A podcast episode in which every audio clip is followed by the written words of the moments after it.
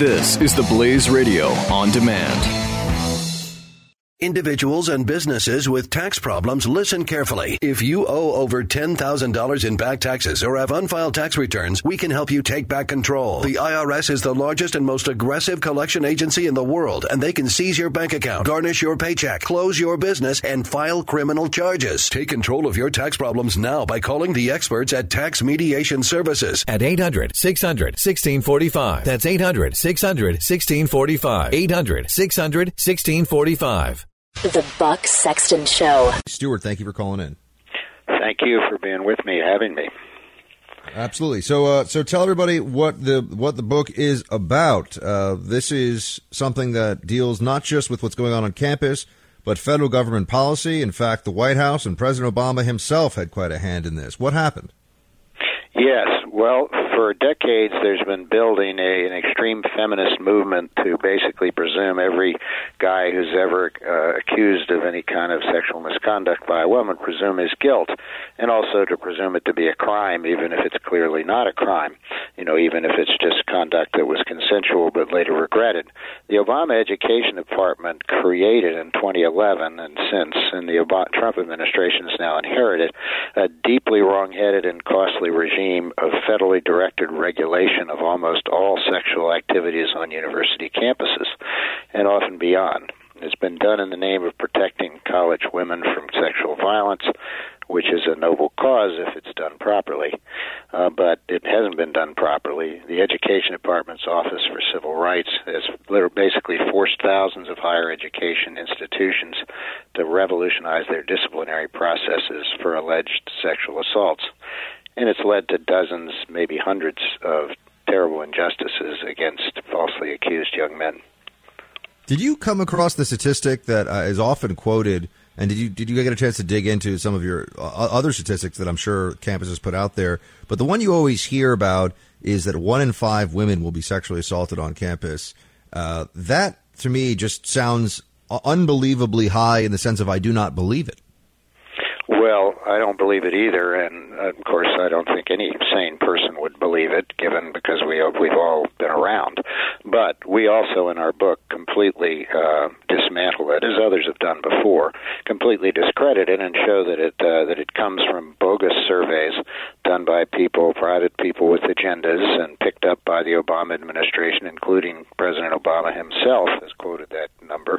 But in fact, the best federal statistics show a tiny fraction as many women, too many still. I think about 1 in 100 college women raped while they're in college, and about as many more subjected to some other form of sexual assault, a lesser form of sexual assault.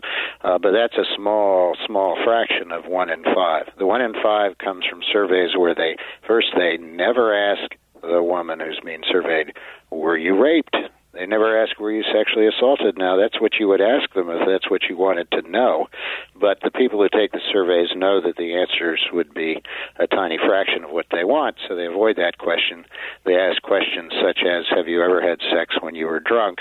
And if the answer to that section is yes, they check the rape box. Have you ever had sex when you really didn't want to, even if you didn't tell the guy you didn't want to?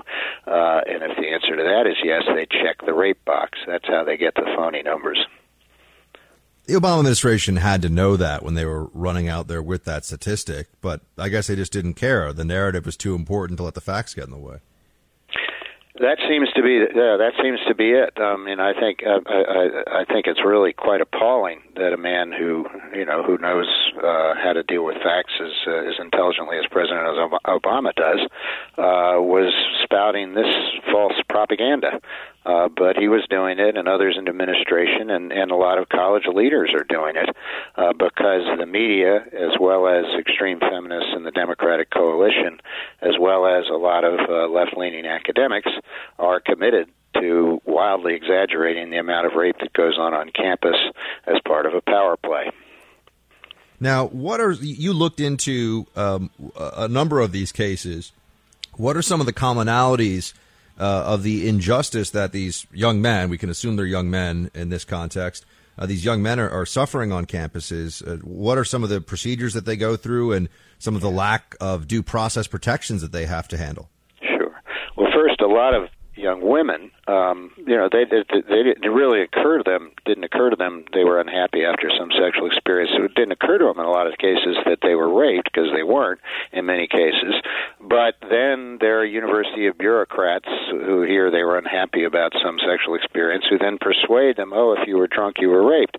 So you got a lot of cases in the system where, in the college kangaroo court system, where the woman it wasn't really her idea to phony up a rape claim. It was she was pushed into it by campus bureaucrats. Once in the system, the accused guy has no right to a lawyer, no right to see the evidence against him, no right to know the details of the charges against him, no right to take enough time to do his own investigation, no right to cross-examine his accuser, no right to an impartial panel or decision maker, and so they're thrown into courts made up of decision bodies made up of people who are totally biased against them in the first place, and who have been trained to assume that all males or almost all males accused of sexual misconduct are guilty, and they never really have a chance, even if they're innocent. I mean, not that every single one gets found guilty by the college, but a very high percentage get found guilty, and a very high percentage of those are innocent. What are the recourses that are open to these men who go through these tribunals on the campus, which is parallel and separate from the criminal justice system, right? So they just have these campus courts. I don't know what we'd call them, or these campus. It varies. Sometimes they're panels. Sometimes it's 3 or 4 faculty members or bureaucrats. It used to be students, but the students didn't find guys guilty often enough for the people who are running this show, so they've gone away from having student panelists.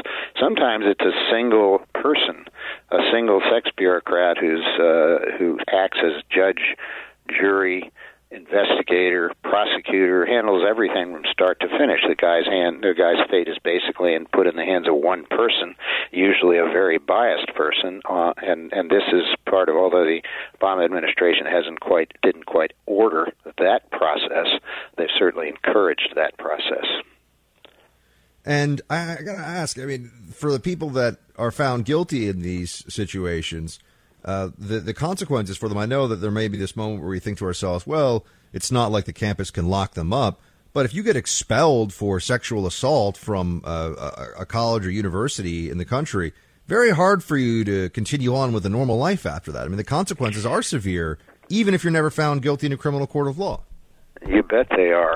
Now, sometimes these things are confidential, so the word doesn't get out on Google that you've been kicked out for rape, but the word certainly gets around, through the campus gossip mill, through social media. It's very hard to get into another college. Most of the guys who are disciplined in this way can't get into another college, or at least not one that they really want to go to. It can be very hard in the job market, certainly if you ever want a job where you need a security clearance. It makes that impossible. And there are terrible psychological traumas inflicted on these guys, as there are, by the way, on women who are genuinely raped. The traumas are fairly similar. Depression, post-traumatic stress syndrome, sometimes even suicidal thoughts, sometimes attempted suicides. A lot of times these guys' lives are ruined, at least ruined for several years, and maybe ruined for the long run. Have some of them been able to restore their, well, I mean, I don't know if restoring their reputation is even possible, but at least restore some sense of justice after the fact? Are they able to sue? Can they sue the campuses? Have they been successful in that? Of course, the outstanding example of people who were completely vindicated very publicly, they eventually sued, but they were vindicated finally by the criminal justice process, were the 3 falsely accused Duke lacrosse players a decade ago, and Casey Johnson and I wrote a book about that sort of led to the one we did on this. But there have been about 100-plus young men who say they were falsely accused or wrongly found guilty by colleges, who have gone to court to sue the colleges, and some win and some lose.